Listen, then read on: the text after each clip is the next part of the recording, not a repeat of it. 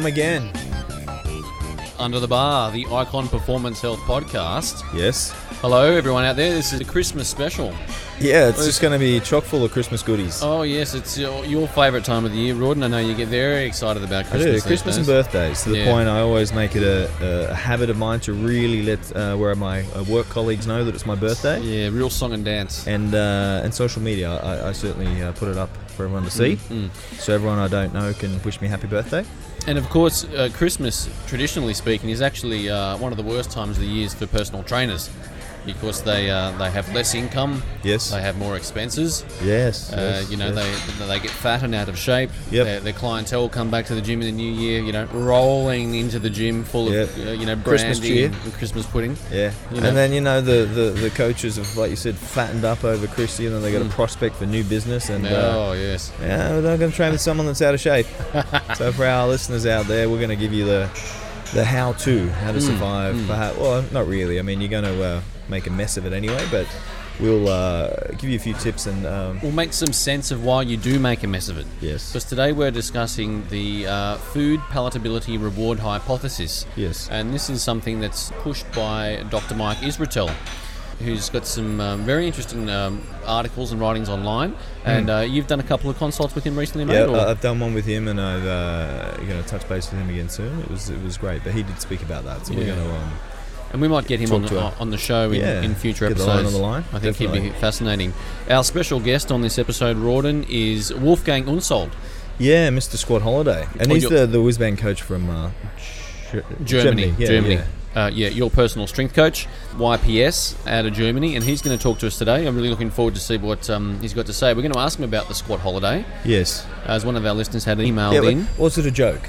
Did he just write it up? No one's going to actually do this. Yeah. Let's uh, let's try and create something horrific and see Yes. if anyone actually does. But it might be a nice way to spend the Christmas holidays. Mm. Squatting every day, multiple times. Okay. Um, and we'll also have Luke Tulloch from Lift Performance coming in for uh, another segment, Groundskeeper Willie. Yep. and we're going to talk. To, fiery red beard. we're going to talk to him about the hormone insulin today. Yeah.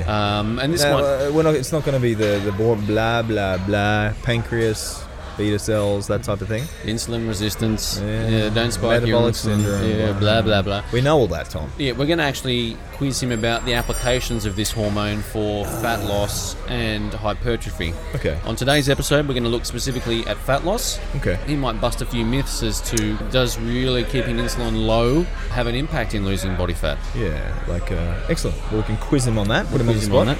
That's uh, that's pretty That'll much be enough show. for them. Yeah. Okay. Cool.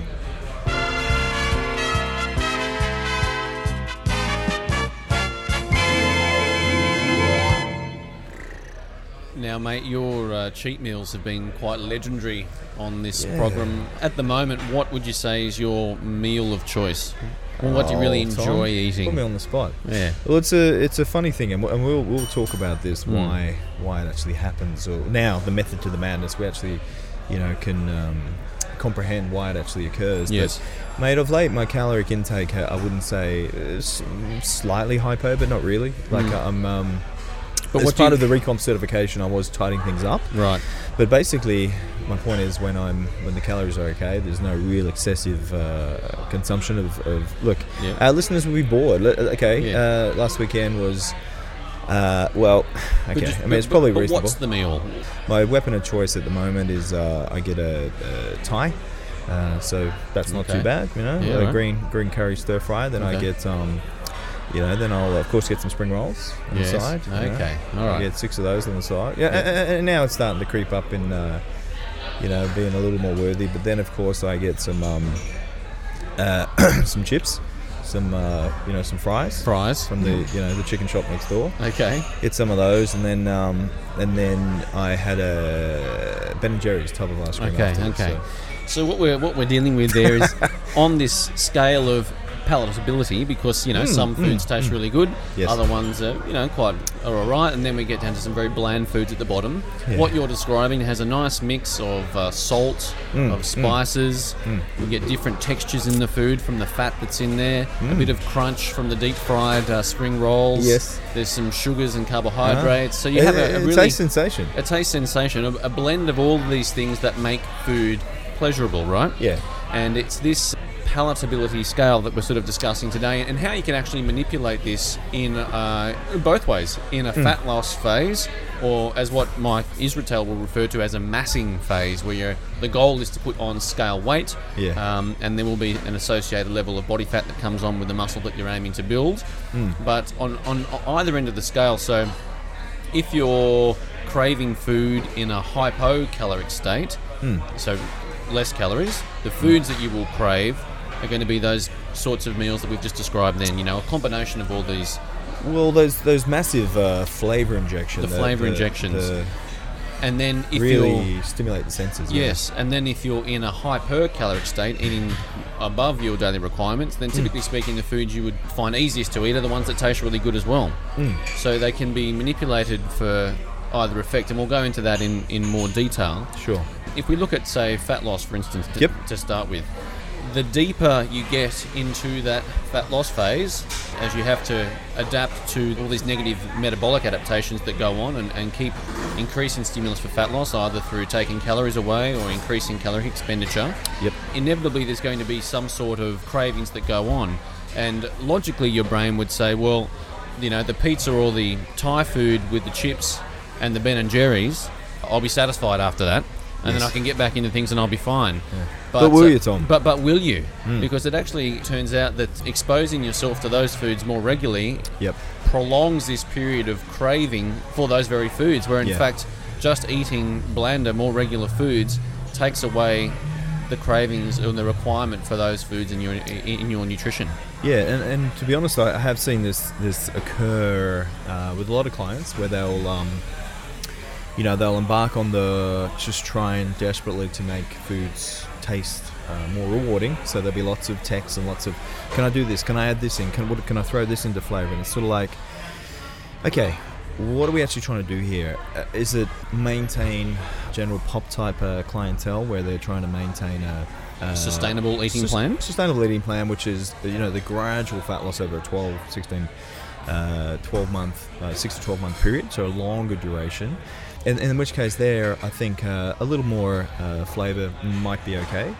But but the, remember the the depths into which you'll throw the individual in uh, to achieve the fat loss are going to be much less. So uh, a, Yes. a much uh, lower uh, hypo uh, or a much more subtle hypocaloric state uh, compared to what may happen when you're in uh, a more aggressive uh, body composition uh, prep.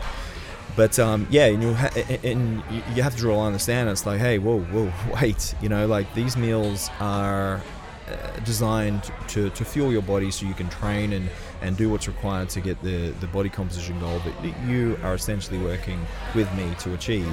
It's not really uh, general pop clientele. So for those of the listeners that are that fall into that demographic, a little more leeway, and sure you've got to work in with within what they um, they deem doable, uh, you know, flavor wise. But Yep. I think you know you have to draw draw a line in the sand, and there has to be a point where you where you tip from that that caloric surplus, that hyper caloric state, um, into an isocaloric. Okay, start to bring the calories back down to where. Uh, what's isocaloric, so baseline for them, and then drop into hypo. But that period should take out the cheap meals, and they become less and less uh, frequent Frequent. the deeper into the, the, the prep you go. And Mm. the food, actually, in reality, within reason, I still think they need to have some variety because we know that overconsumption of certain things seems to lead to uh, Mm. irritation to the gut. So I think some variety, but not excessive variety. And Yes. they really do have to change their mindset into it's just fuel to achieve the end result. Exactly.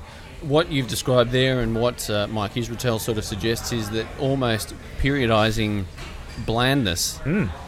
on a sloping scale as you bring down calories and Yeah. change programming, you would change food sources to become more and more bland so that by the time they do reach those very last stages of a fat loss phase for a photo shoot or to get on stage, that they're actually not craving food. The- There's the- no emotion there. no emotion attached. It's Yeah. purely just a fuel-based process. Yeah. And so the foods that you would move towards, you'd go to less seasoning, Yes. uh, slightly less salt, Yes. more uh, voluminous, fibrous foods that are harder to eat, take longer to eat, Mm. Yeah. and just generally not that pleasing. yeah, You know? but that's the reality of it, and Yeah. uh, and and I've sort of adopted this approach, and our listeners will will attest, and, and, and you'll uh, agree that you know you they're working with you for a reason, and it's not really that long term nutrition plan. It is a nutrition plan that is short term. It's designed to get them you know the leanest they possibly can be at a, at a certain point in time. And the reality is, it, it sucks. You know, Yeah. it's, it's it's not supposed to be fun. It's not supposed to be enjoyable. But what you're weighing up is what sucks more. The prospect of only having these bland foods to eat, and yeah, got to deal with that, or constantly battling Ooh. horrendous cravings Yeah. to get something that's mentally and emotionally satisfying. Yeah. Because once you take that out of the equation for a period of time and gradually titrate it down, it Hmm. then it becomes far more manageable.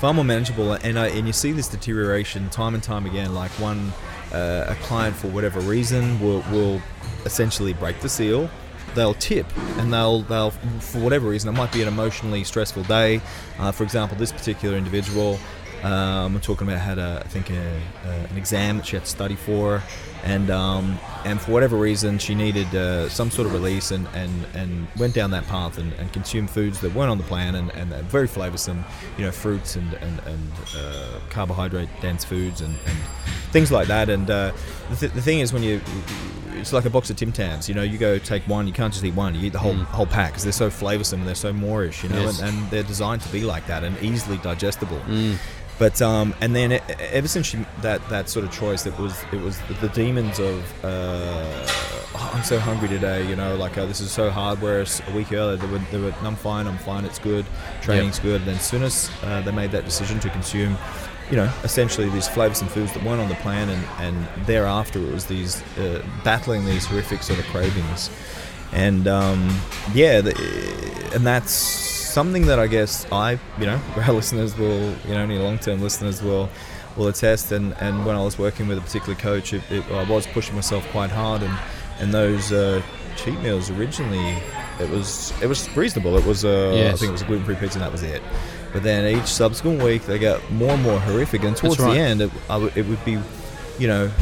To the point of one step forward, three steps back, And- Exactly. and, I, and I found the body composition was just hit that Precisely, there was a direct correlation with your because I was doing your Yeah. body fat at the time. A correlation with when you uh, plateaued. You were still very lean, Mm. but the the fat loss stopped at that stage when you entered this cycle of uh, manic feeding. Yeah. manic, almost starvation, and then feeding. Yes. Yeah, it was a, an interesting cycle to watch. You know, I like to go uh, firsthand and uh, really sort of Yes. uh, balls deep and, and, and really sort of. Uh, you, you- but there is some merit in that, and that's Yeah. honestly why why I, I uh, was motivated to, to do it like that. Mm. But retrospectively, yeah, I mean, it was error on my Mm. behalf. And and to be honest, the guy I was working with wasn't advocating it like that. I can assure you, it was Yeah. me, yeah, taking a bit of liberty and. Um, Doing what you Yeah, despise yeah. of in your own clients. that's right. Well done. Being a bad client, correct. On the other side of the spectrum, and I've experienced this a little bit with uh, Paulie, who I'm working with down at the gym. We were talking about Yep. him the other day. The, Great the, coach. the battle of the ectomorphs. Yeah. And I can just give you a quick update. His Yeah. he had a um, uses his uh, activity tracker on his phone. Yeah. And okay, because you you did think that there might have been more neat more neat than, than what you and, accounted for. and he's walking about 14 k's a day Ooh, before he actually does any PT sessions. Because as a good coach, he doesn't have his mobile phone with him in session. for sure. So the amount of neat that we get with Paulie is extraordinary. That aside, um, in a massing phase, the goal is to put on as much size as you possibly can. Yep. It's great to start off with, but after a period of time, there's only so much brown rice and chicken breast Yep. one can actually eat or have the mental desire to get down. Hmm. And if we take the approach that at the end of the day, calories in, calories out, macronutrients, once they're covered, sure, some timing comes into it, but the goal is to get these calories in. Well, the prospect of that can be far more appealing if there are some of those mixed meals, or you have an opportunity to have some carbs and some fats and things that are a hmm. little easier to digest, a bit less fibrous, and more pleasurable to the palate. It's something you can actually look forward to. Yeah. Okay. Cool. So it has its place. You know, more for the when the calories are in a, a hypercaloric state, you're Yeah. gaining muscle mass. Again, for our listeners, that 20, you know, 30, maybe just over 30 for some individuals, 40% absolute max, uh, upper threshold. You know, and and the thing is, when you do put calories up, you know, is there more neat than what you accounted for? So sometimes you will go Yes. above that 30%, but uh, in that scenario, they can play their role and, Yeah, and flavour some food. yeah, use them in your favour because at the deeper you get into that style of, of eating, the you, you just forget that you actually get hungry. No. You know, you're never hungry. You're like, Well, oh. po- postprandially, you, you've got two thirds of a meal in your gut still being digested, and you're throwing another one in.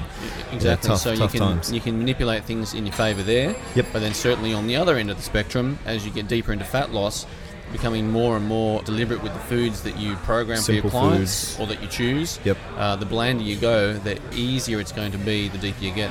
And I guess while we're talking about that, I mean, what are generally what are the most uh, flavor? Because I take these out from you know uh, a duration, and to be honest, at this point in time, none of my clients are actually having any uh, of these things post training. But you think about, you know, we keep these whey shakes in and these these tasty amino acid drinks, you know, and that in itself, when you think about it, that's Yeah. a very um, you know a flavoursome injection into your into your palate Yes. and they could well be contributing to um, uh, cravings and um, you know nutrition deviations thereafter. So there might be uh, as much as whey protein, uh, awesome, uh, pretty much the best supplement on the planet. You know, post training in regards to amino acid profile and, and all the, the myriad of health benefits from whey, but maybe leaning towards those uh, neutral flavored ones, the the unflavored and or, or the Amino acids. unflavored aminos and, and, and essentials if, Yeah. if you want to really for individuals that, that do have those demons of, of fighting the cravings um, throughout the prep you know there's uh, it can be very challenging for some So there you have it, our little spin on the food palatability reward hypothesis. And uh, I think it would definitely be worth us trying to uh, hunt down Israetel and get him on here, mate, because uh, I think he'd be a good chat. yeah definitely we'll do that Yeah, so it would be fascinating to talk to him. And just to wrap this segment up, uh, mate, a few tips for people over the Christmas phase. yeah because I think all our listeners and myself yourself included we will be having those flavoursome foods and Exactly. I, am certainly not in a hypocaloric state at this point in time but there are a couple of supplements that you could use I mean the first would be a digestive enzyme Yes. You know, like if you are indulging in this excessive food consumption, then Yeah. need to to take the load off and Ease uh, the process. Ease the process, and certainly, uh, you know, if you are indulging in things like. Um, you can get like uh, lactase to, to actually help break uh, dairy down, so you could be a little more strategic rather than a general amylase, uh, protease, lipase type uh, digestive Something You could do one with uh, that does have the enzymes to help break dairy down, so that might be a choice if you're indulging in that and you don't normally Very good. Obviously nutrient uh, partitioning type supplements. I mean, chromium uh, is one that we sort of throw around. I think we've Yeah. spoken about that before. The one that, that I have come across that seems to be, you know, some research to back it up is actually a supplement called berberine. So berberine is a supplement. I think it's some sort of Chinese herb or, or something like that, but Okay. Uh, has been used in some studies to to look at the effects with type 2 diabetics, see if it can improve uh, blood sugar management, Okay. comparable to um, uh, a diabetic supplement that uh, some of our listeners may be familiar with, uh, metformin. Metformin, yeah. Yeah, it seems to be. Uh, there's actually a, but it is used with um, type two diabetics, and what it does is, is as far as I understand it, it uh, preferentially puts carbohydrates or, or shuttles carbohydrates towards skeletal muscle as opposed to adipose tissue Yes. and prevents the conversion of uh, in the liver proteins, excessive carbohydrates to triglycerides and into fats to stored in adipose tissue. So it stops the conversion, but then also increases the Right. nutrient partitioning in skeletal muscle. So that's the pharmaceutical. The pharmaceutical metformin, however, berberine, berberine comparable to that. So it's actually this particular one of the studies I looked at had metformin and berberine, and they had similar profiles. And Okay. uh, the berberine actually improved uh, cholesterol values, uh, in addition to the the nutrient, uh, Okay. or the improved blood glucose response. So dosages. Dosages, yeah. Um, this study looked at 500 milligrams. It's on examine.com, so if, if our lis- uh, listeners want to check it out, berberine, Examine's got some decent um, uh, write up on it, but uh, 500 milligrams three times a day. So if you were indulging on Christmas Day and you're going to have a, maybe a, uh, your parents' place, uh, mum's place, dad's place, auntie's place, three meal, three big feasts in one day, uh, you could for uh, a couple of days leading up to it, or even on the day. Uh, anytime you're having uh, excessive carbohydrate refeed periods, it could work well. But the berberine, 500 milligrams three times a day, uh, so 1,500 milligrams spread Yep. throughout the day. Uh, however, can cause a bit of GI distress to some. Uh, if that is the case, then 300 milligrams three times a day. But Okay. they're really simple. Uh, I don't think it's particularly hard to get. But berberine, uh, over the counter, a nutrient partitioning agent. But anytime uh, excessive carbohydrate consumption is uh, is going to occur, Mhm. um, on those refeed periods, days, you know, five day refeed, three day refeed, you know, some um, uh, berberine may may be beneficial. Okay, well, we can chuck that one into the mix as well. Yeah, try that. Very good.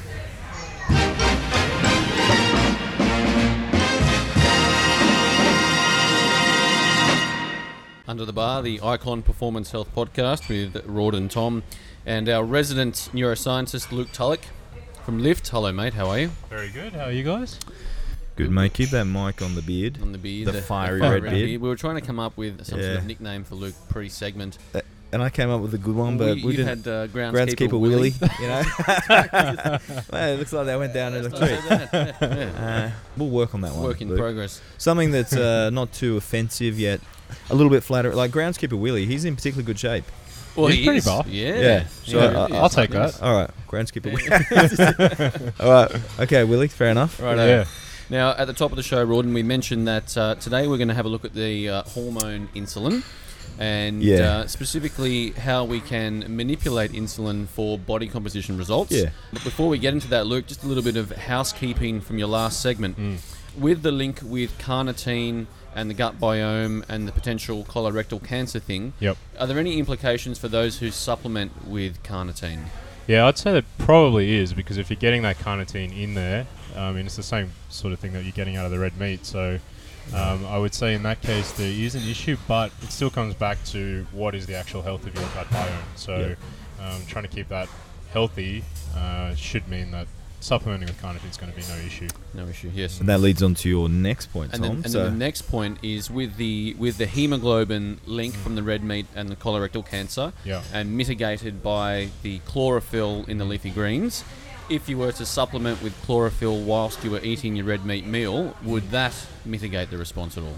I would say potentially it would. However, it hasn't been directly studied, so we couldn't definitively say either way. Mm-hmm. My uh, response to you know supplementing with stuff is usually let's go with the whole food first, and the Yeah. reason for that is because there's this massive matrix of nutrients that come within a whole food, many of which we don't really know the function of yet, and that potentially is going to provide some synergism Yes. uh, in terms of absorption and utilization and that type of stuff. So I still err on the side of eat your leafy greens. yeah. However, Mm. I wouldn't close the door on the possibility that supplementing with chlorophyll could help out in that regard. yeah, I- I'll give you um, my in the trenches tip, Tom. And, yes. um, you know. Please do. Could you use the word synergism Neuro- if possible? Because that, that's, well, this that's the comment, word of the day so this far. comment is in uh, synergy with uh, Luke's. but you know, I don't know if you've had a, uh, uh, you know, a steak with a, a, glass of, of chlorophyll. I'd prefer a steak with uh, some leafy greens myself. Yes. but you have your chlorophyll, Tom.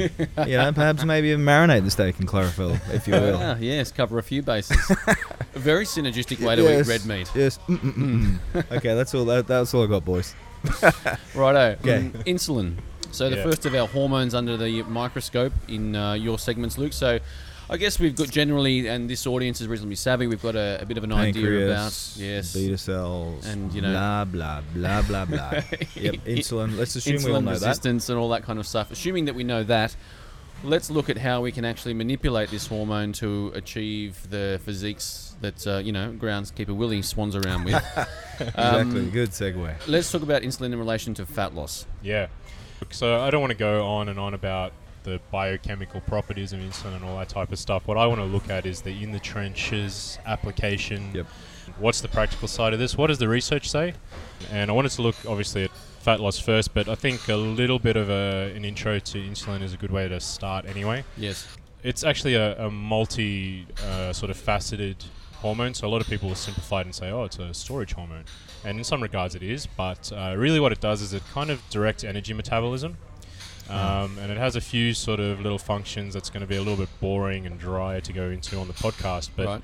you know, it can do things like it can change the way the cell membranes um, interact with this their environment, and it can also do things like upregulate or downregulate enzymes involved in anabolic or catabolic processes. So this is where we're getting into the juicy bit of how does it actually affect fat burning, and then we'll look at you know muscle burning a little, uh, mu- muscle building a little bit later on. Okay. Excellent. Yeah, Meat um, nuts. Mm. obviously the carbohydrate hypothesis of obesity. Uh, it's been promoted by you know Gary Taubes and then sugar from Robert Lustig and, and those kind of guys, and they say that the insulin spikes caused by uh, consuming too many carbohydrates is actually what prevents us from burning fat. Which is an interesting stance to take because uh, there's actually a lot of research out there that can tell us the exact answer and uh, we're going to look into it a little bit. But um, while insulin can sort of suppress fatty acid oxidation on a micro level, uh, that doesn't actually seem to add up into macro effects, provided you have your caloric intake under Okay. control. So, in the presence of insulin in the bloodstream, Mm. fat loss or fat oxidation would be would be nullified for just that period of time. Yeah, potentially, but it's under certain lessened. conditions because here's the thing insulin doesn't act by itself. There are other hormones that are related to fatty acid oxidation or Right. fat burning, Yep. and other ones that actually suppress that as well. So, insulin might, does suppress fatty acid oxidation when it's elevated.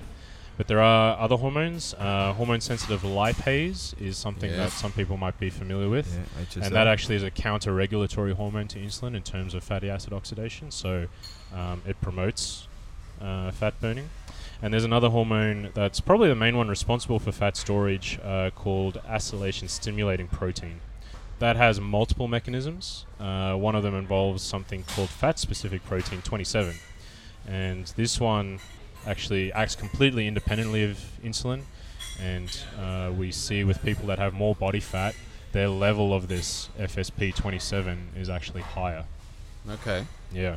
Okay. So the the point I'm making here is that insulin cannot, on a biochemical level, produce chronic body fat gains in Okay. hypocaloric conditions. It just can't happen. Right. So, on the mini level that you, you mentioned, so fat burning or oxidation can be slowed or stopped for a period of time whilst Can. insulin may be elevated. Mm. However, on the broad prospect of your day, provided that you are in a caloric deficit, even counting for a couple of spikes of insulin throughout that day, you should still lose fat, provided you are in a deficit. Yeah, absolutely. Is that absolutely. what we're saying? Yeah. Yeah, and I think there's. I mean, you probably referenced the studies, but they've time and time again looked at, uh, you know, uh, nutritional intake in a caloric deficit with loads of carbs, so insulin's Mm. up, and then caloric deficit, no carbs, protein, fats, veggies, that type of thing. And there wasn't a significant difference from what I recall, anyway. Yeah. in- in- Right. It all comes back to that energy. In the energy now. balance. So then I guess it wouldn't necessarily matter if your carbohydrates came from maple syrup or brown rice over the course of the day. Yeah, not necessarily, and I mean that uh, that comes back to you know things like glycemic index as well, which I kind of wanted to touch on a little bit. Uh, glycemic index and glycemic load. You know, a lot of the researchers looked at high GI versus low GI diets, and it sort of logically follows that the higher GI the food is, the more insulin is produced. Yes. One of insulin's main roles is to just regulate your blood glucose. So when it goes up, insulin is pumped out into the blood, and uh, that allows greater uptake of glucose to bring it back down again. Yep. Um, so there is an interesting interaction here with sort of GI because people will respond differently to GI uh, depending on the person. And I mean, there are a lot of factors like, um, you know, what you've eaten previously, how much exercise you do, your genetic makeup. There's a lot of research coming out now actually looking at uh, the makeup of your gut biome again. Yes. So another hot topic comes Yep. up again, and um, that can actually influence your blood glucose uh, response to the to the food you eat, regardless of whether it's high GI or low GI. Right. The issue with the GI foods, and I'm going to touch on this a little bit later, is that when you have something that's you know obviously very sugary and not particularly nutrient dense, you have this issue of uh, it potentially dysregulating appetite mechanisms, um, you know, food reward type stuff. Yep. And that's really where it comes in. So it, it can potentially make it a bit harder for people to control their energy intake. Right. And then in that case, you've got a guy who maybe is in a hypercaloric state, uh, with you know who happens to have a very high uh, insulin load as well, and that's where we start to see things like um, you know insulin actually playing a problem. Okay. Uh, but I see. Metabolic well, syndrome. Yeah, That's exactly. Yeah. So anyway, okay. um, Interesting. if we look at uh, glycemic index, it's kind of like BMI in a way. So it gives you a general idea of comparing foods and the effect on blood glucose. So BMI can be handy to kind of give you a broad idea of where someone's body size is, but it's obviously not um, specific to individuals. I'd probably say all of us in here are Yeah. technically overweight. At yeah. yeah. Yeah, so um, that's kind of how the GI thing works.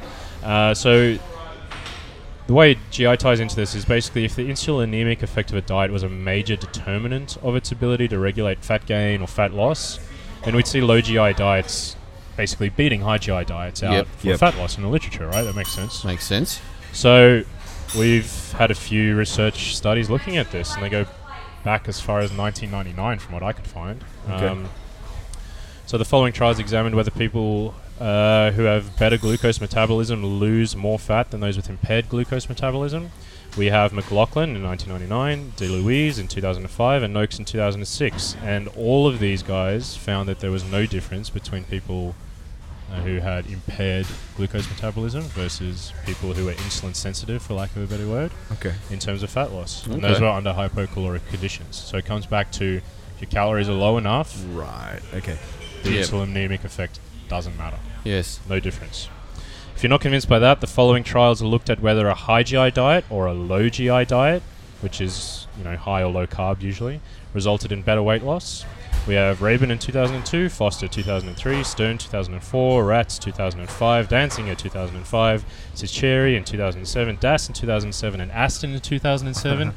All of those studies found that there was no difference between a low GI diet and a high GI diet in fat loss under hypocaloric conditions. Okay. Now that, that's Wow. interesting, Luke. But I think you did you leave out the uh, the Twinkie uh, Oh. study. Yeah, And I think that's. I mean, they're all compelling arguments you got there, but the the one that got me over the line was the dude that ate the Twinkies, and because he was in a obviously spiking insulin, one Insulin, would think, low yeah. sugar. Mm. Um, you know, the fact that he was in a that's all he ate, and he was in a hy- hypocaloric uh, state, and then he still lost fat. So Yeah. Mm, that really sealed the deal for me. Seals So, Yeah. the deal. Well, that's exciting for you. yeah, let me just reach Yeah. over and grab a Twinkie now. there we go. So, in terms of uh, insulin resistance, then, Luke, would that be more linked to overall body fat levels than it would to the amount of insulin that you spike? I.e., if you're lean or in a hypocaloric situation and still repeatedly spiking insulin all the time, insulin resistance wouldn't be an issue.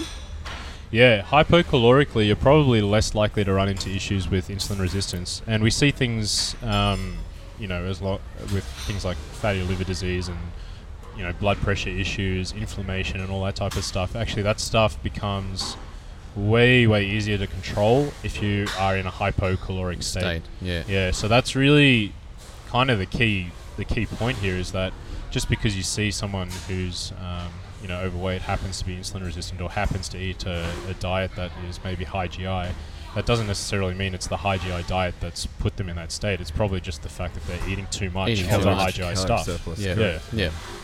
Okay. yeah. Well, that's fascinating. Well, Well, yeah. it's it's it's reassuring. Yeah. You know.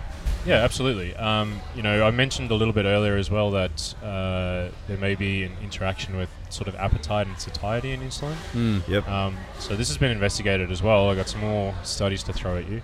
There are four studies that I found that had a look at whether diets that produce a greater insulin response actually affect your appetite or not. Yep. And some of them were kind of cool, like they would uh, feed these guys either a really high GI breakfast or a low GI breakfast, and then they'd invite them all to a buffet later, and they would measure how much these guys ate. Wow. Yeah. That's my sort of Yeah, study. it's pretty cool. Study, mate, yeah. Yeah, man. Where do you Is- sign up for that? At Aria in Vegas, that's a, a extremely worthy buffet there, I can assure you. Any time of the day. It's yeah, great. man. So there were four studies: Anderson 2002, Flint's 2006, Bowen 2007, Akhavan and Anderson again in 2007. All of them had a look at uh, whether insulin affects appetite. All of them found that there was either no effect from a high insulin diet on appetite versus a low insulin diet. And I think one of those actually might have been the last one. Actually, found that uh, the higher insulin producing meals were actually more satisfying than the lower insulin producing meals. Yeah, right. And this comes back if we look at something like at GI, for example, um, white potatoes have a really high GI, Yes. Yeah. but they're actually also probably one of the most satiating foods that Yeah. there is out there. You know, so there's this little paradox um, that exists over there. So you can't just automatically say, oh, you know, eat low GI to control your cravings or whatever. Um, it actually looks like the evidence would say that there's no difference between No the difference. stuff. Yeah, Yeah. yeah, absolutely. Okay. Myth busting. Yeah. Myth busting. Okay, so to any, any more on the fat loss? Yeah, there was one more thing I found. Uh, interesting study that actually was I found it through Alan Aragon. Actually, I think it was in one of his research reviews Mm. uh, where these uh, scientists found a drug that actually blocks the action of insulin. So they gave this drug called diazoxide, and they gave it to obese people, and gave them an eight-week diet of calorie restriction these guys were insulin resistant obese subjects, and there was no difference in weight loss or fat loss compared to placebo while on this insulin blocking drug. So that shows us that uh, you know you can even take drugs to block insulin, and again, no difference Okay. in fat loss. So I guess the take-home message there is, you know, overall, it's the energy equation that's the, the key mediator of uh, putting on body fat, losing Yeah. body fat. So by all means, have a uh, meat and nuts breakfast.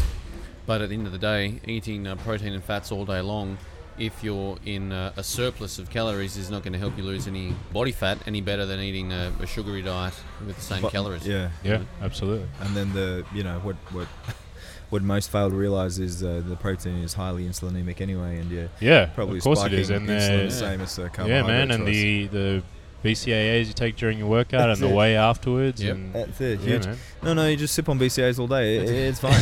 you know, doesn't do anything to your insulin. Mm. Yeah. Okay, cool, cool, cool. All right, well, that's a like you said, a bit, a bit of myth busting there, and um, I think be aware of. Yeah, and you know, if you look at, um, I spoke about the low GI versus high GI diets.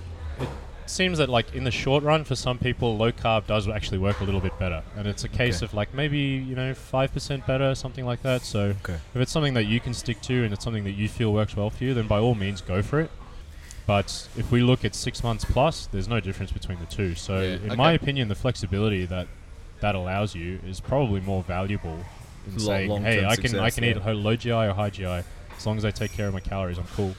I think that flexibility is really important in terms of long-term success. What about before we move on from the? I guess we are talking in uh, relation to fat loss specifically, I suppose. yes. What about um, the health concerns with, with elevated insulin levels? Because I Mm. know Charles sort of talks about insulin um, as the hormone of aging. You know, he feels that there's issues having insulin elevated for extended periods. What's okay from for a fat loss perspective, and then you'd have to argue that when then the individual is uh, lower body fat, that then all these uh, uh, health concerns of the insulin is probably uh, much less significant because there's a myriad of health benefits being leaner. Yeah. But what about um, is that something to be aware of? You know that that uh, over time uh, having uh, Yeah. or you know like we just pointed out whether your choice is with protein or, or BCAAs during the workout or, or whey protein afterwards, or is it just a, a part of life that insulin's going to be elevated up and down um, postprandially uh, with anything we eat pretty much, and Mm. it's and it's not. Uh, you know, is there perceived health benefits by trying to mitigate the insulin response to some meals? Forget about fat loss for one second, just like overall longevity Yeah, and, and I, look, I think there is, and especially if you're already insulin resistant or there's you don't perform much physical activity if you're stuck in an office all day and that sort of thing. And I, I should actually add that even lean people, guys who train hard, they're still at risk of having issues with blood sugar uh, Yeah. metabolism, you know, regulation because. You can train super hard for that hour or whatever it is, and if you go and you sit on your ass for the rest of the day, man, you're, s- you're probably still going to have issues in terms of managing your blood glucose. So, Yeah. Okay. I think certainly in some populations, I don't mean to say that everybody should just not worry about having sugar or anything. Yep. Um, but uh, I think certainly in some populations it can be helpful to try and manage their their insulin And their Um, sugar load, I guess. and their sugar load. Yeah, I mean I think in that case using like a lower GI diet or maybe just giving them um, carbohydrates in accordance with the amount of physical activity, no matter Okay. what your body fat is, Yeah. yeah. is a good way of doing things. Okay. Um, and further to that, if you want to see the biggest results, you're going to get the most bang for your buck by controlling your caloric intake. Okay, Yep. cool, cool. Okay. So a few bit of a wrap up there. Caloric intake king, control insulin. Again, comes back to I guess carbs. Earn your carbs to some degree. you Yeah, know, throw 'em definitely. in around training and, and, and things like that. Cool. Makes sense.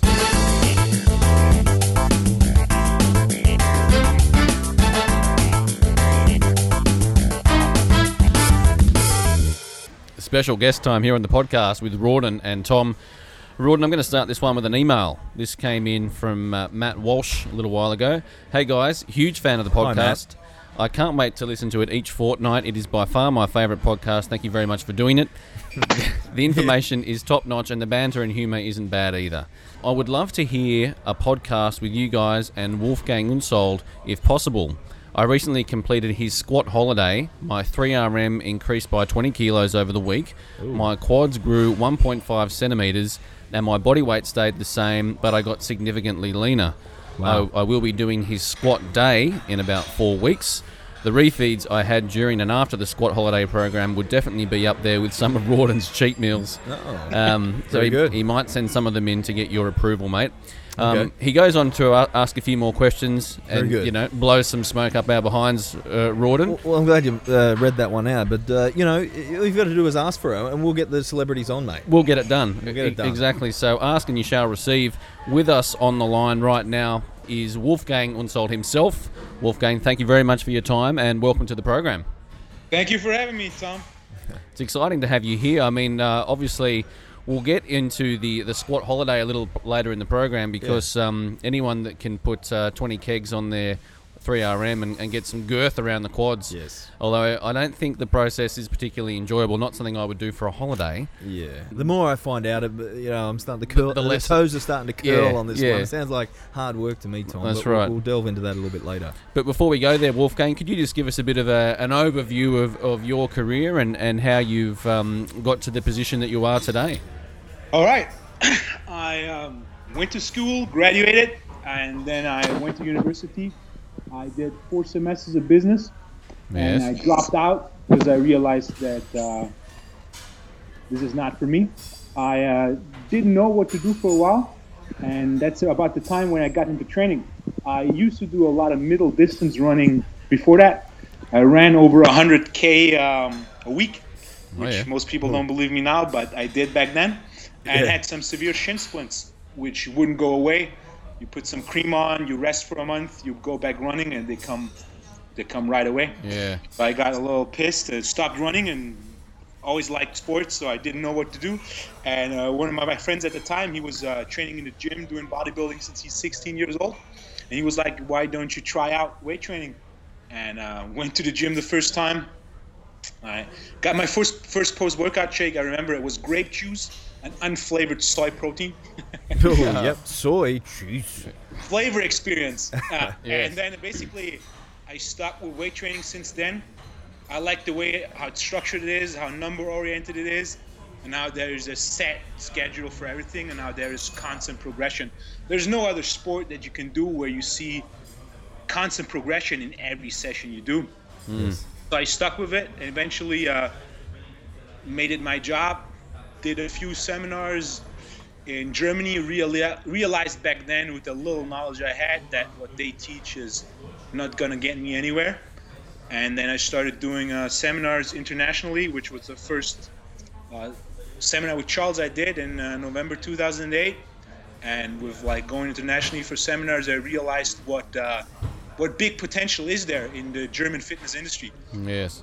I later opened up my own gym, the Your Personal Strength Institute in Stuttgart. I opened it up in September 2010, and it was the first gym in Germany, personal training gym that had dumbbells and barbells. Before that, the only thing that, that was there is like a power play yoga type of personal training gym, Yeah. but nothing that would be like real training, real weights, and um, yeah, since then it's it's growing. We have added um, some seminars, and we have added this year uh, trainer certification. Yeah, I saw that. So uh, the a B license and an A license, which is what you need if you want to work as a trainer in uh, in a German gym. I've also added uh, last year in January. We've added the supplement line. We have uh, we, the first two supplements we came out was like a magnesium and an inositol, and then later in the year we did also um, another one, amino electrolyte complex. Some of the li- li- listeners might have tried it yet. It's a very popular product. Yes. Since then, it's growing.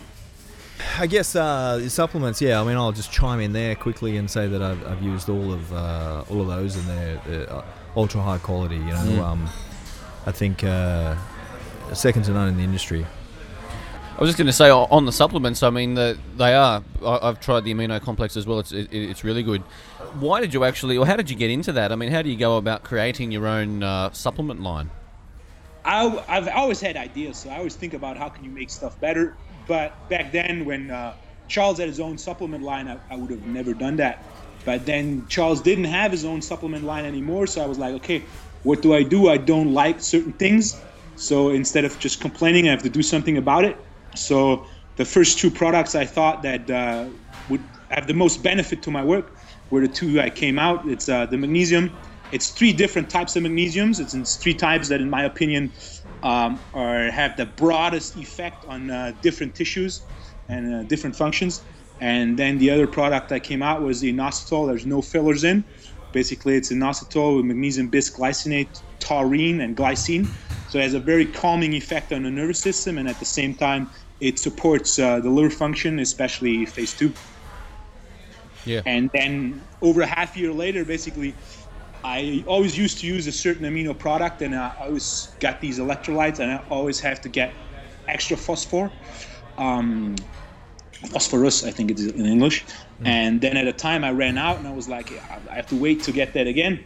And I just basically had the idea, hey, I like to combine these products. There's no product out there that combines amino acids with electrolytes, and there's only two products I now know that have phosphorus in an electrolyte product, which, in my opinion, uh, one of the, if not the most important electrolyte, especially in Germany, because our so- soils are so depleted in it, and phosphorus is so important for recycling uh, ATP. Yes. So I basically combined the product. That's how I came up with it, just like evolution. Yeah, fantastic. Yeah, we've had uh, Mark Schauss on, and of course you'd be familiar with uh, Yeah. uh, Dr. Schauss's uh, work, and he, he's a, a huge, huge fan on the um, on the electrolytes, and really feels Yeah. that they're a, a key player in just, just general health, let alone performance. Uh, do you find that uh, are, are they significant in the, the role of hypertrophy, or is it more recovery that you're uh, using the amino uh, electrolyte blend? O- overall, you need it. Number one, you need it for proper function of the nervous system. So if you weight train, you need your nervous system because the muscle doesn't know what to do. The nervous system tells the muscle to contract. Yep. So the better uh, nervous system function and the more muscle fiber you can contract. So electrolytes play a big role, and also directly on uh, hy- hypertrophy, water fluid in um in the muscle plays a big role. So the more fluid is in the muscle, the more hypertrophy ha- you have because muscle is about 75% uh, water. So the better you're saturated with electrolytes, the easier it is to have more fluid in the cell, which is more important than just having more fluid. Um, the easier it is to grow and the easier it is to put on size. We in Germany have easy access to another electrolyte, which is potassium, which I uh, use and I like to use in large quantities. And I recommend everybody that comes to intern with me from abroad, I always recommend them to get a box of uh, potassium because it actually increases the fluid shift into uh, the cell because this is where you want to have the water. Uh, in, in bodybuilding, some or some old school bodybuilders used to use it uh, pre-contest to Yep. increase fullness of the muscle. I do use it post-workout to increase uh, fluid uptake into the cell because the more fluid is in the cell, the greater protein synthesis and the greater recovery. You want little fluid outside the cell, a lot of fluid inside the cell. And the easiest way to do, do that is by minerals exist in pairs. As far as fluid retention, the pair is sodium and potassium. Yes. So sodium sp- uh, retains water in the extracellular fluid, whereas potassium retains water in the cell. So what you want is you want as much water in the cell instead of outside the cell. How do you negatively impact that? It's very easy by releasing cortisol. Because if you release cortisol, what also gets uh, released is aldosterone, and aldosterone will hold back sodium, and you will uh, it will pour out potassium. So the more stress you have, the worse your shift, the um, the The balance. fluid shift. So by increasing potassium intake, you actually benefits the fluid shift. So you have more fluid in the cell, and it promotes hypertrophy and recovery and muscle mass. I've had one intern. He is a physique competitor, actually, WBFF from the US. He put on around five kilos of lean mass in four days. And the only thing we basically changed during his internship was that his uh, post-workout shake was a bit tweaked, and one of the main tweaks was that we added 1.6 grams of potassium in his shake. So that- Fascinating. yeah, I was going to ask what, what sort of dosages you actually use. The potassium, obviously in Germany, it's uh, available as a, as a supplement which you can easily get your hands on. Oh, it's very easy to get. You buy it on Amazon. Yeah. Yeah. Okay. You can also get it in the U.S. I don't know about Australia, but I would assume you can get it. Uh, there's different forms. The one I found the best effect effect with is potassium citrate, but in uh, in Europe it's easily available, and uh, in the U.S. is too. but you have to look for. Uh, you, usually the capsules are limited by 99 milligrams, Right. uh, which you need quite a bit of capsules. In Australia, just have to look around. You'll find it. Yeah. Yeah, I think uh, I think you can't get it over the counter here, No. potassium, but you m- might be able to order it in. So I'm pretty sure I've, I've toyed around, played around with the potassium in the past for clients, and um, it hasn't been that easy to get. But No. I'm pretty sure you're about to order it. So uh, uh, you're saying there, Wolfgang, um, just clear, clarifying, y- th- th- generally the str- more stress the individual, the more cortisol, uh, the more of a, a need for um, for potassium. Yeah. Yeah. Yeah. Potassium and in general electrolytes. Yeah, electrolytes in general, cool. Yeah, but yeah. make sure it has uh, potassium and uh, and of course the phosphorus. potassium, phosphorus, and then the usuals are Hmm. uh, sodium and magnesium is also all the time in there. And then I suppose uh, Wolfgang sticking with the whole water retention thing. Once you actually, um, I guess, introduce the electrolytes to manipulate the balance of water the cell. I guess attacking the stress that causes or the cortisol that causes the aldosterone, and the, in the first place. What sort of um, techniques do you use or supplementation do you use to actually uh, reduce that kind of chronic cortisol production? Uh, stop working. Yeah, uh, Okay, Yeah. but cortisol, it's your friend. The problem with you need cortisol. You need cortisol to train. Mm. You have to have high cortisol in the morning. Yep. Naturally, it should be the highest between six and eight in the morning. This is what wakes you up. Mm. Low cortisol is not good.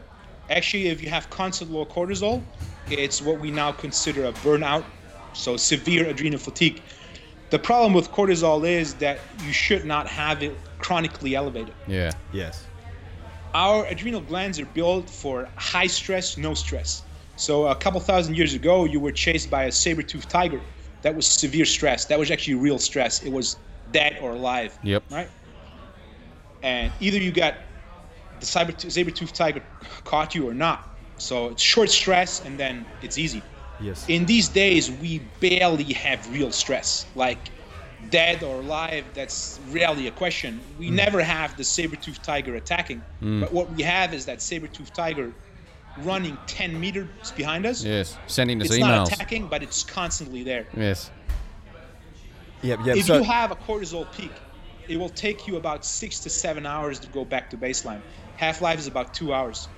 So if you're severely stressed in the morning, let's just uh, the easiest way to get stressed in the morning is by having you wake up by an alarm while you still want to sleep, and then you wake up, you have barely any time for breakfast, and then you get traffic, and then you got emails, you got phone calls, and so on. So basically, it potentiates it's chronically elevated cortisol which fatigues your adrenals, which increases the umbilical skin fold, and which will basically drain you of energy.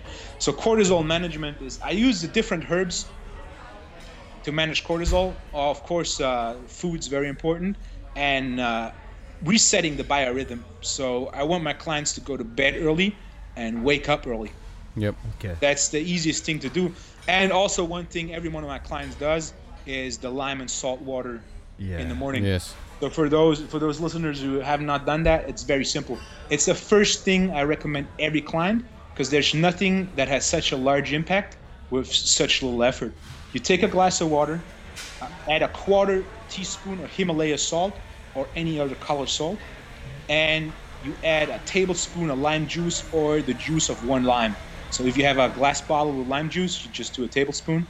If you have fresh limes, just take the juice of one lime, you Yep. mix that in a glass of water, and you drink it right after waking up. That's actually the easiest thing you can do to support your adrenals. You need that sodium right in the morning. Yep. It will nourish your adrenals without stimulating and further fatiguing it. The most commonly used uh, adrenal food or product is c- coffee. It's caffeine. Caffeine stimulates the adrenal glands. The problem with caffeine, though, is that you fatigue your adrenals. What you want is you want to support it. And one of the easiest things to do is have a glass of water with a quarter teaspoon uh, Himalaya salt and uh, lime juice right upon waking. Yeah. And the, Basically, no effort, no time, doesn't cost anything. and the lime juice, uh, lime juice, Wolfgang, is that uh, from a detoxing perspective? What's the the? It's it gets metabolized the alkaline, but Yeah. t- if you technically all citrus fruit will work, but the lime from experience works best. If you don't have limes on hand, you can also use lemon. Yes. That works too. It is quite amazing because I've been doing that for uh, quite a while now, and it does actually make you wake you up. It's surprising the actual pep it in your step it does put. Yeah. Bulletproof lime juice, mate. Huh? We're, Very we're- nice. We're on to Hey, something. Nice, nice. I like simple tricks that have large impact. Mm. So, and this is one of the ones I used to use it only with people that were severely fatigued in the morning, but at a time like Yeah. four or five years ago, I Mm. was basically, hey, every one of my clients has ch- challenged adrenal health. So any support the adrenals can take, take them. And since then, it's basically the first thing I'll give. Excellent. Maybe uh, while we're talking about, uh, you know, limes, that's obviously a, a, a you know type of fruit, and uh, why don't we go down the nutrition path, mate? Um, you talk about when you initially get a client, depending on their goal, of course, but do you, uh, once you've done the lime juice and the, the Himalayan rock salt, what do you do with them nutritionally? I guess general pop for for a starter, and then obviously we'll talk about athletes a little bit later. I like to make it as simple as possible, as possible, because the number one thing with food is the client needs to be able to follow it. Yeah. So, one thing I learned from Charles Poliquin is you go step by step. Don't overwhelm the client. Yeah. So, day one, the only meal I change is breakfast. Why? Because breakfast is usually the easiest meal to change, and it's the meal that has the most impact on the whole day. So, I make a small change, and you will get good result. So the first meal we talk about is breakfast. I do not talk about lunch. I do not talk about dinner. I don't care. If you eat three times a day, which is what most clients do, you eat 21 times um, a week. Yep. So by changing just the breakfast, you've already changed one third, seven meals, which will have an impact. So I'll just go by meal one, breakfast, and then the next appointment, we'll talk about lunch, and the next appointment, which is appointment by appointment, it's about three, four weeks, we'll talk about dinner. So I'm very gradually uh, changing it. If someone is fairly advanced with food, I might change uh, lunch and dinner at the same time. Okay. So at the second appointment. And, and do you ever go down the, the counting calories approach, or is it more along the lines of Um, what Charles does? Yeah, I'm not a big fan of uh, weighing food because there's very few people that do not get neurotic on it. Yes. So the only time where I where you have to have your weigh your food is like six to eight weeks out of a physique competition. Yeah. Okay. Like at that time, doing it in, intuitively is not smart. Yeah. But Okay. other than that, I never have to my clients weigh food. One thing I tell them is nobody eats too much. You don't eat too much. The problem is you're not eating the right foods. It's not even about the bad foods. It's about not eating the right foods. Because if you had a large salad with some avocado and some chicken, you will not eat a whole pizza after. But if you did not have that salad, you did not eat for eight hours, you will eat that whole pizza. Yeah. So you will not eat too much of good food. Like you will not eat five pounds of salmon, six right, okay. avocados, two heads of broccoli. Okay. You will not eat that in a day. It's not going to happen. So Maybe get- it happens one day, but it will not happen continuously. And if you eat that much continuously, I'll guarantee you, you will not get fat of it. If you train, you'll actually get muscular on it. So for me, it's more about choices and about quality. That's one thing I'm, I'm very big on. Uh, Juan Carlos is a very good example. He's a good friend. I've just been over to the DR uh, two weeks ago, and Uh, that place is food quality wise the best place I've been Now, in the world. I, I, I was I was Yes. going to ask you that because I know Charles, and you know, obviously Charles very well, and uh, he does rave on and on about the DR, and Yeah. and, and and Juan did talk it up a little bit too, and um, he, he he actually liked it from the the big change he, he saw was the recovery benefit of the Yeah. quality food. It seemed to like the, they would recover and, and, and bounce back from the, the training sessions. But Yeah. i- is it really that good? Is the DR is it worth going to DR just to eat for a couple of weeks? Yeah. You, you know the story about the mango.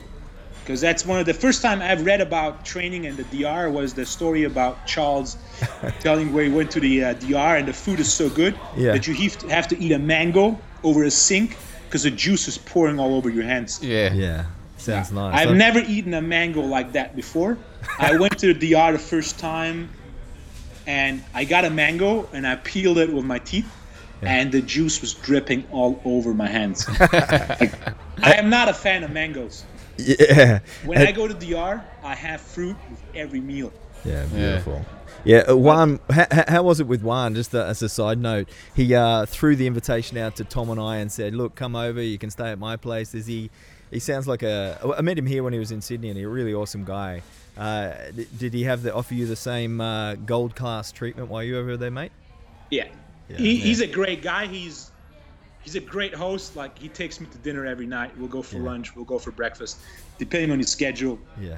Like he takes very well care of guests. Uh, yeah. I will actually go back there in February for a couple days. It's uh, as far as sun goes, food goes, and also the gym. Yeah. His gym is great, and the atmosphere in there is great. And Juan Carlos definitely has a big impact on the atmosphere. Yeah. So Yeah. It's on the. it's a, uh, a great place to visit.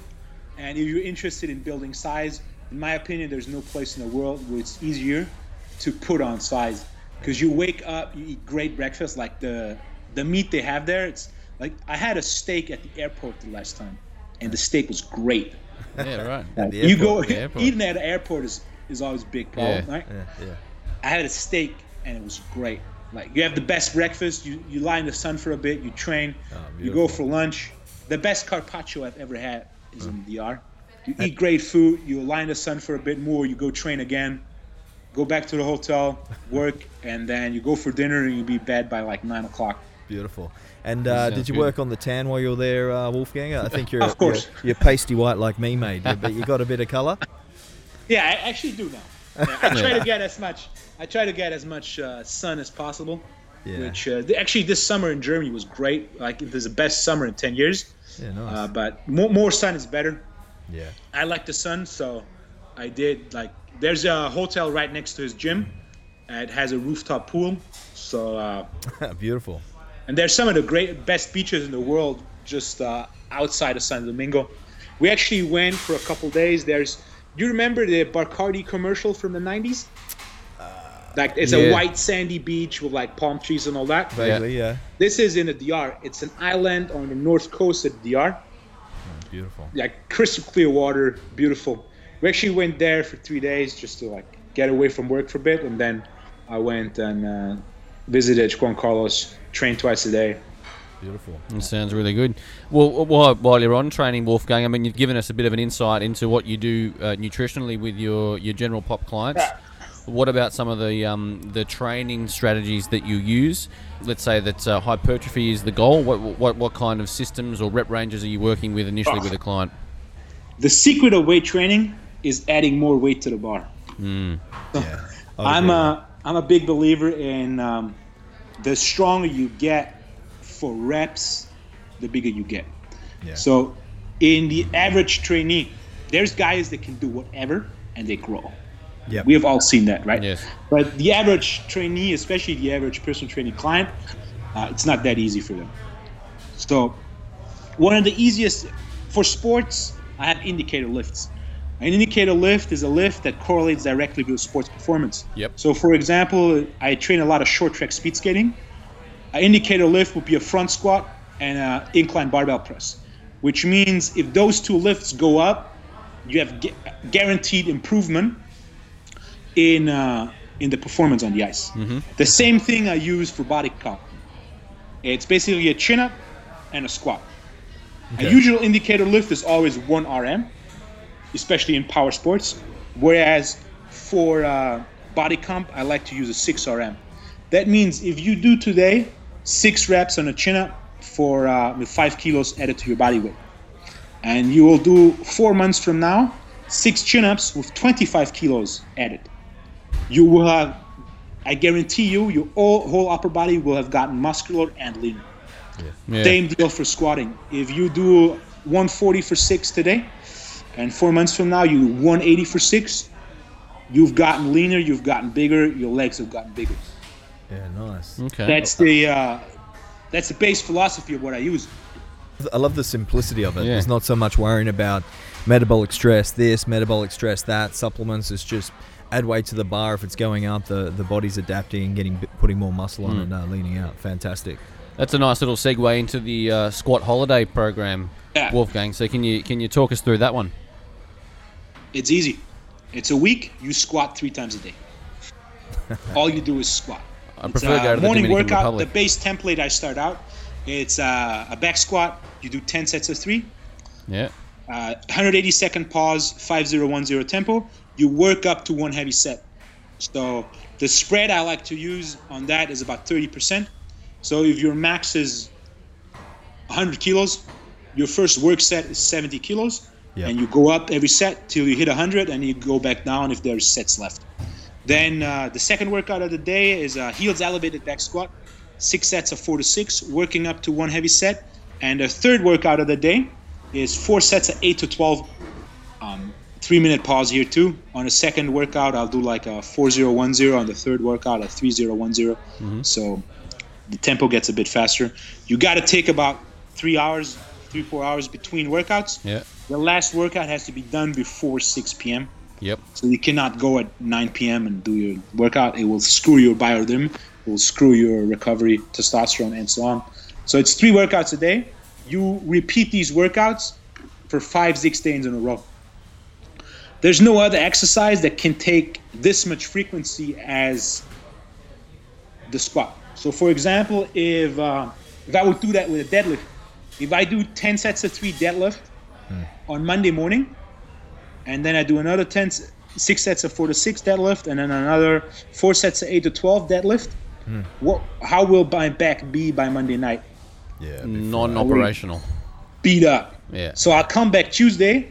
My performance will have dropped at least 15 to 20 percent. Hmm. Yeah. Deadlift is the best example because Yep. that's the exercise that can take the least frequency. Yeah. With the squat and the squat holiday, as um, Matt has said, it's 20 kilos in one week. So you're squatting every day three times, and your poundage just will go up throughout that week. Yeah. And do you uh, add in any supplementary exercises with that? No. No. It's just all you do is squat. all you do is squat. there is some modified and more advanced version where I do change it a bit up, Yeah. but it's about. I'm a. It's another great thing I've learned from Charles is weight training is about training the nervous system. Training the nervous system is like learning a language. So if I want to get good at a language, I have to practice it. Mm. Yeah. So if you want to get good at squatting, you have to squat. If you want to get good at chin-ups, you have to do chin-ups. Yes. Accessory work does have this place, and it's very, very important. But for something like that, I want the most exposure to that movement pattern. Yeah. This is why I don't mix it up that much. I just want to have a squat. What I do is in the second two workouts, I do heels elevated to take some pressure off the low back because most people, their low back is not that conditioned to do three times a day heels flat back squat. That will blow, blow out their back.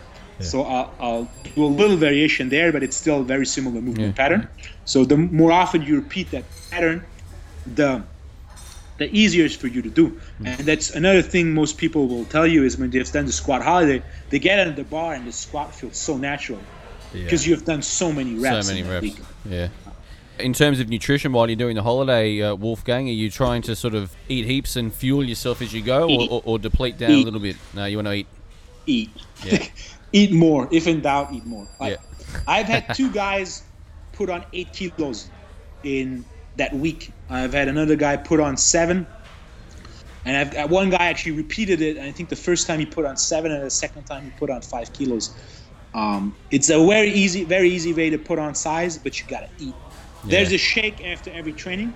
Yep. You have to have a shake that you can tolerate. So, for example, if you're not tolerating weight, you can't have a whey shake three times a day. I've had that. People like, they were like, they couldn't eat because they would drink a whey shake, and they, they no, He's bloated. Yeah. they were not tolerant.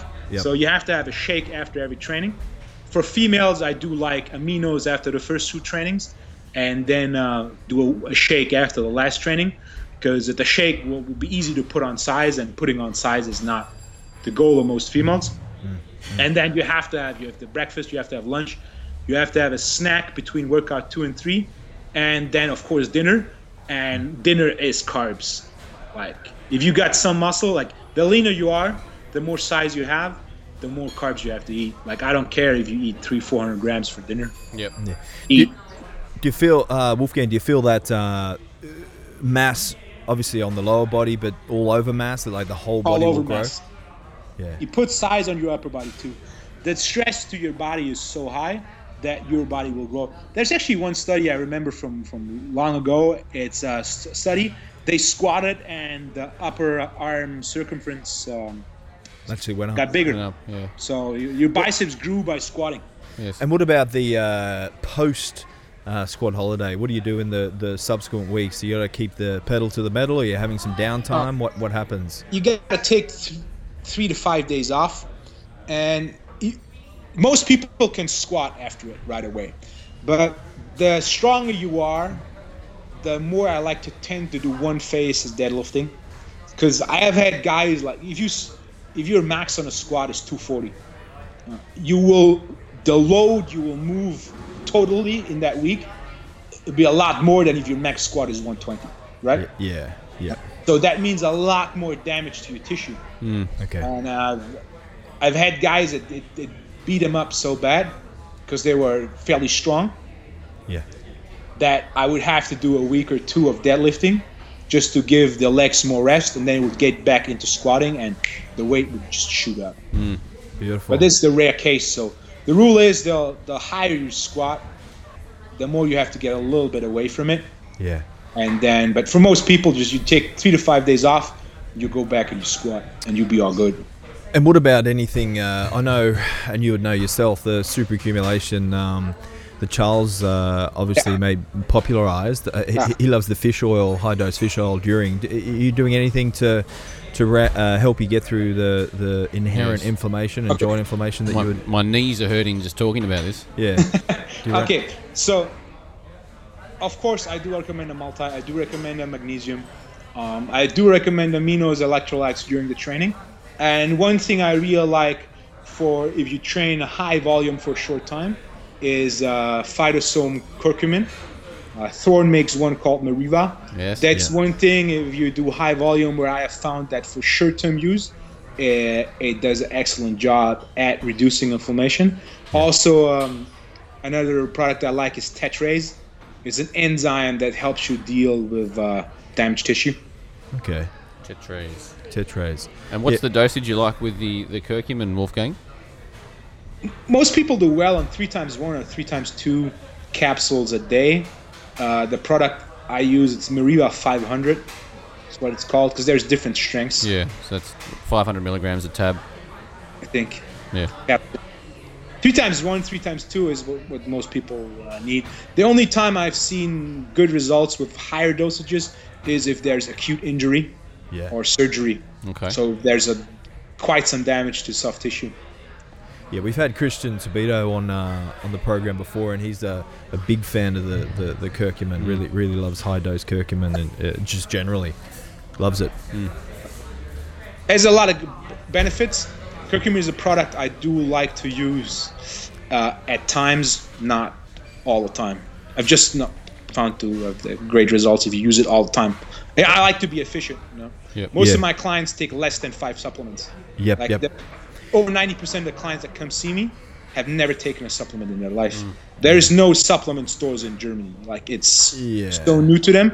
It's not like the US or I think Australia is similar, Yeah. where you like give me every supplement that would have a benefit. Like, Yeah. give me this, give me this. I'll take it. I'll take it. As no, it's different. So I have to be very efficient about my mm. my Yeah. choices. Bang, bang for the buck, I guess. Yes, I it, rotate stuff in and out. It would appear, Wolfgang, that your few months at uh, business college actually wasn't such a waste. You know, you opened up the first personal training gym in uh, in Germany. You've got the first supplement line going on in there, the first uh, amino acid uh, complex Electrolyte in the world. in, in the world. yeah. You know, I'm, I'm interested to see what you've got on the cards uh, coming up for the future, mate. There's a new product. I'll have an idea for a new supplement. I've had this. Uh, actually, I've had this when I visited Juan Carlos, and uh, I'm currently trying to get that done. If it gets done, it will be released in January. And there's next year. There's going to be a lot of seminars and There's also been a few things in English. So we have the trainer certification, which is six modules. We're gonna host a few squat days next year. There's gonna be also be a front squat day. Oh, yeah. So nice. uh, 10, 10 workouts of front squatting in that day. Um, Jeez. there's going to be a, a Hawaii strength clinic with uh, Charles and Ed Coan and, Oh, awesome. generally, which I look very much forward to. Yeah, Yeah. that'd be phenomenal. What um just before we deviate too far away from uh, supplementation, mate? What are your other? You mentioned curcumin, obviously the the magnesium. You're a huge fan of the inositol. Uh, any other in your uh, you know top five supplements? Uh, obviously, you need to be selective with the German uh, Yeah. population, but anything that you really like that uh, you would One recommend? product I really like, which is in my opinion, uh, people don't use it enough. Most people don't use it at all, and I would say I'm the personal trainer in the world that uses it the most. It's uh, Sweetwater microalgae called chlorella. Chlorella, yeah, yeah. I use a lot of it. I use eight different forms of it. I've actually discovered just a ninth form, and I experimented with that, and I see very good benefits. So, every one of my clients, that's one of the supplements you will take when you work with me. So there's Yeah. different forms for different tasks, but there's you will take at least one form of chlorella. It's the plant with the highest chlorophyll content. It actually does over 20 things. It uh, supports your intestines. It supports your liver, and the main benefit is the high chlorophyll content because chlorophyll binds toxins, especially petroleum-based toxins and heavy and light metals in your intestines, and it it mobilizes and eliminates it. There's a lot of things that mobilize metals, but there's very few things that bind and eliminate them, and chlorella is one of them. Yeah, Okay. yeah, I do. My guys take some chlorophyll in the morning uh, with the. Uh, I, I I tarnish your, um, you know, your uh, rock, rock salt lime little combo and get them to throw a uh, tablespoon of chlorophyll in there as well. But uh, okay, chlorella, very good. What else, mate? Anything? Uh, anything really you really like the the look of? Uh, licorice is a product I use a lot. It's uh, it's very strong adaptogen. Most adaptogens, in my opinion, in my experience, are too weak for modern day stress. They don't do as much as they're supposed to because uh, the amount of stress we have is so high. But licorice is the one adaptogen I do use a lot. I- Is that to uh, people that have uh, low cortisol to increase the half life of cortisol in the Exactly. morning? So basically, whenever your umbilical fold is not where it should be, low, uh, licorice is a product I use a lot with great success. So to basically increase morning cortisol, reset your biorhythm, increase your energy, lower your umbilical skin fold. Excellent. And then improving sleep there as well, I'm sure. Vitamin D is another product I every one of my clients uses. Um, I'm a big fan of that. Yep. Okay, so the we got the curcumin, we got the, obviously the electrolytes, the, the the chlorella, the vitamin D. Quite a uh, comprehensive, um, you know, range of, of base good. supplementation Yep. there. Yeah, Yep. awesome. It's about five supplements that every one of my clients takes. Yep. But as it's totally it's over 60 supplements that I do a advanced supplementation seminar where I speak on the stuff I don't use that regularly. And it's actually it's over 60 seminars that I o- o- over 60 supplements that I use, Yes. but it's only 5 of them that every one of my that clients everyone use. takes. Okay, I see. That makes sense. So, Wolfgang, as we start to wrap things up now, mate, we, in terms of the uh, the seminars and the projects that you're working on now, I mean, I think we're talking to you in uh, Arizona. Yeah, Exactly. Scott. Yeah. So, so is that what you're what you're up to these days? Uh, just uh, I'm here for a couple of weeks just to get out of the regular uh, gym, everyday business and Yeah. work on my business instead of in my business. Yes. There's just a bunch of product projects that uh, have piled up, and I, you know, you have a gym, you have your clients, plus you have to manage the gym, emails, all that stuff. So you don't get as much stuff done as you like. Podcast. So I, podcast. yeah. Sorry about that.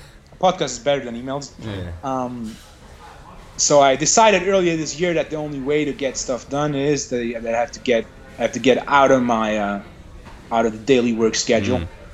And uh, and this was one place. I, I went to the DR and then I came here. Yeah. There's two great places. Uh, it has something we don't have in Germany, which is called Sun. Yeah, yeah. And it has great food. It has great gyms.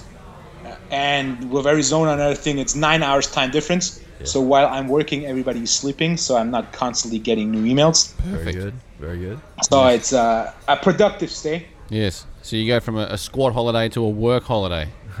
Yeah. I'm, I'm training twice a day. Very nice. I was That's gonna- another I thing was that's gonna- good. It's a little more time for training. Yeah. I was going to say that before we wrap things up, mate. What, uh, what do you still? Uh, obviously, uh, when I spoke to Juan and uh, you know these various, and we're talking about Charles, are you, are you still extremely passionate about training yourself, and uh, you make sure that's definitely part of what you always do? I uh, I never skip workouts. I have not in in years. Yeah. Awesome. If I don't have time, I'll get in a short workout, but I don't skip workouts. I train five plus days a week. yeah. In my opinion, every trainer should. And in my opinion, one of the things that holds trainers back is that they're not training enough themselves. Yeah. It's part of the deal. If you're a trainer, you get like in any business, you got to be passionate about what you do. Yeah. And uh, I love training. I do enjoy it, so Yeah. I'll do it. Perfect. Awesome. Sounds good, Wolfgang. Well, mate, look, thank you so much for your time uh, on the podcast, mate. It's, um, I mean, aside from the emails that came in rec- for your uh, requesting you to come on, Rod and, and I have had you on the shortlist for a while, mate. So it's Yeah, fantastic to appreciate talk to you. And Thank um, you for having me. yeah, thank you for your time, mate. It's great. Yeah, hopefully we'll uh, catch up soon over in the Dominican Republic with uh, Juan. I might Yes. come over and uh, do a week's training with you guys. Eat some mangoes. Do that. You will not forget it the first time. All right, mate. Have a good day. Have a good night. We'll uh, catch Thank up you. soon. Bye. Thanks, Wolfgang. See you, You mate. too. Bye. Good night. See ya.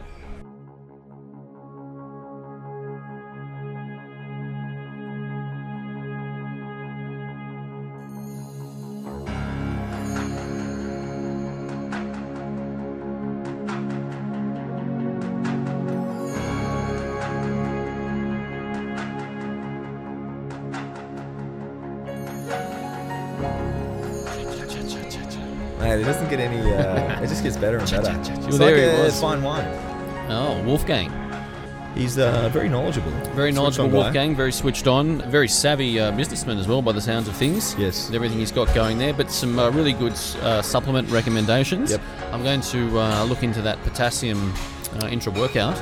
Yeah. That sounds exciting. yeah. um, Something that's a little bit different that uh, we hadn't really heard on the show before. But Yeah.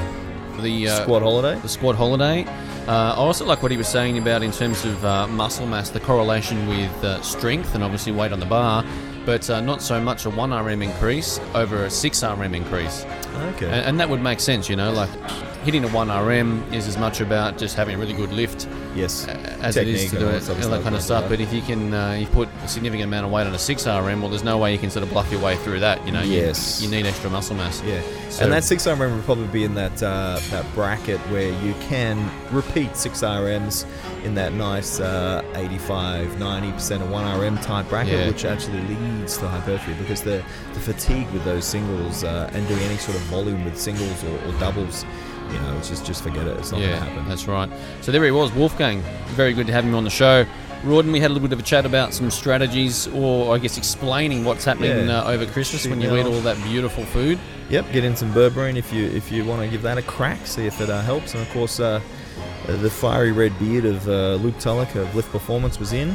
Yeah, I mean, uh, some myth busting surrounding fat loss there. You know, once again, calories are king. Yeah, calorie. Look, it, I mean that's what the research suggests. But he did point out that controlling insulin is probably a, a worthwhile uh, prospect over time. Over time, health benefits, stuff like that. Definitely. That has been the Christmas special. The next time you hear from us will be uh, the New and year, improved. when the show actually starts. Yes, we're yes. just getting a couple ones out of Teaser. our system. Blowing Yeah, the cobwebs yeah. out. See you guys then. Have a good Christmas.